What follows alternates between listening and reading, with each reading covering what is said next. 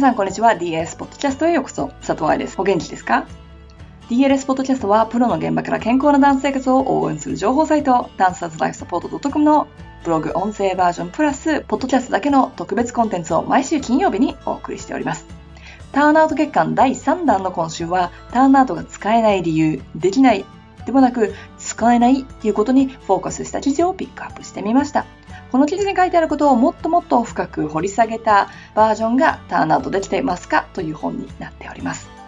というか、ブログでチラチラと書いている内容と、セミナーでお話しする内容、そしてバレエ学校のクラスに出てくることなどを全部集めたのがターンアウトできますかという私が書いた本になっております。先行予約してくださった皆さんどうもありがとうございました。特定の部分のオーディオブックは、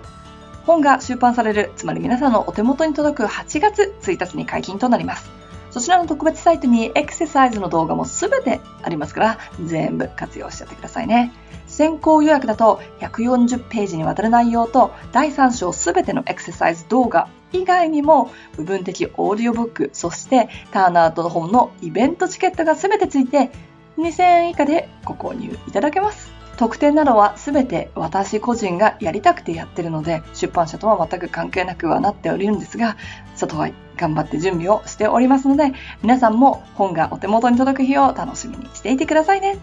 ということで、前置きが長くなっちゃったから、早速本文に行っちゃいましょう。ターンアウトが使えない理由。中学生でターンアウトがとても難しい生徒がいます。レッスンを見ていると、もともと難しい股関節の条件のような感じです。このような生徒からターンアウトのためのストレッチはどうしたらいいのかと聞かれました。この質問ね、とってもいい質問だったのといろいろなキーワードが入っているのでそれを見ていきましょう。キーワードは中学生、ターンアウトが難しい条件の感じ、そしてターンアウトのストレッチ。では、行きましょうか。キーワード1、中学生。中学生って微妙な年齢なんですよね。女性らしく成長する時期、つまり生理が来る第二次成長ってだということは骨盤が広くなるとか体重が増えるとか体が変化する時期。ということは今までやってきたトレーニングによってはこの年齢にあらが出ることがあります。またコンクールなどもそうですが難しいテクニックを始めるのが多いのもここら辺。スタジオによっては発表会でグランバルドゥをやるところもある年齢です。例えば小さい時から足首だけひねったターンアウトをしているとしましょう。ちっちゃい時はそんなに目につかなかった骨盤を揺すってポジションに入れるところとか、毎回5番ポジションに入れるためにダックになってた骨盤とか、お肉がその上についたらもっと目につくということです。昔は感じられてたかもしれないという弱々しいターンアウトの筋肉は、腰回り、お尻回りが重くなると感じづらくなっちゃうこともあります。特にこれくらいの年齢からお尻を隠すパンツとかも吐き出すもんだから、先生によってはちゃんと注意ができないことも。余談ですが、確かに生理中にショートパンツを履きたいという気持ちはわかるよ。そして、お尻のお肉が気になるときは隠したいということもわかるよ。ただ、バレエ学校ではスカートを履くことあってもパンツを履くことはないのです。オーディションでもコンクールの予選でもそう。だから、生理中でも慣れておきましょう。何事も練習ですもの。身長が伸びる、体重が増えるということは、重心の位置が変わったり、必要な筋肉量、スピードなどが変わります。それらもターンアウトがうまくいかない一つの原因かもしれませんね。キーワード2、ターンアウトが難しい漢字の条件。キーワードその2、ターンアウトが難しい条件の漢字。確かに世の中にはターンアウトが難しい骨格という子がいます。ただ、難しい股関節かどうかというのを判断するためには、レントゲンなどが必要です。彼女がやりやすいかどうか、つまり彼女の感覚。1番や5番にしっかり立てるか。はたまた、私はすっごくバカみたいだと思うけど、横への開脚ができてるかどうかをチェックしても、ターンアウトなんかチェックできません。この前のバレエ学校の試験でも話題になりましたが、生徒の一人にフリーをするたびに膝が前に落ちてしまう子がいました。特に片足やポワントになるとそれが顕著。見ている方が怖いくらい膝が前に落ちました。が、彼女、学校で1位、2位を争うぐらいターンアウトができる股関節なんです。そしてそれを私は言い続けていたんだけれども、実際にレッスンで使えないから聞いてくれる先生はいなく。だからね、レッスンでそんなにひどかったらやっぱりその股関節が恵まれてるなんて信じられないでしょ？彼女の妹を教えている先生がたまたまそこにいて、妹も素晴らしくターンアウトができるって分かりました。骨格ですからね、家族は似ているんです。ということで、彼女は見た目、踊り方、写真、そして過去の怪我から見ても、ターンアウトが難しいって思われる典型なんですが、股関節だけで言えばその正反対です。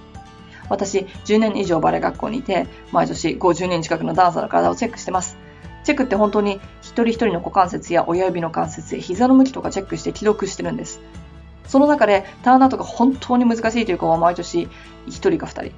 人。じゃあ、そのターンアウトが難しい子はダンサーになれないかというと、他のジャンルで活躍してたり、例えば、今年の卒業生の一人はそのような股関節の持ち主だったんだけど、コンテンポラリーのバレエ団研修クラスに受かりましたからね。自分の特徴を吸い、バーサタイルなダンサーになれば問題はないってわけよ。キーワード3、ターンアウトのストレッチ？ストレッチや筋トレの前に本当に何がターンアウトの原因なのかを探す必要があります。上で上げたターンアウトができる骨格なのにできないこの場合足りないのは筋力です。どの部分の筋力かというと、ターンアウトも確かに大事だけれども、お尻、お腹など骨盤周り、これがしっかりとしていなかったら、大腿骨を正しいポジションにホールドできませんもんね。そして踊り出したらテクニックが難しくなったら、そういう部分もさらに悪化してしまいます。同じように骨盤のプレイスメントができていない。理解とかね。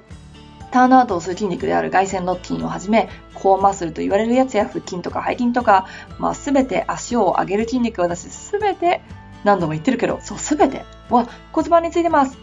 ということは、スタート地である骨盤がしっかりとしてなかったら、ターンアウトの筋肉、ターンアウトをサポートしてくれる筋肉が働きません。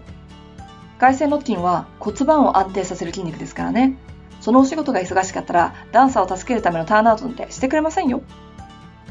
両足の長さが違う、側腕気味などであれば、そっちをどうにかするのが先です。だってほら、やっぱり骨盤安定できないからね。それらが分かった上で筋トレが必要なのか、ストレッチが必要なのか、そしてどのエリアを筋トレストレッチするのかが分かってきます。もちろん、ターンアウトを向上させるためのストレッチもありますよ。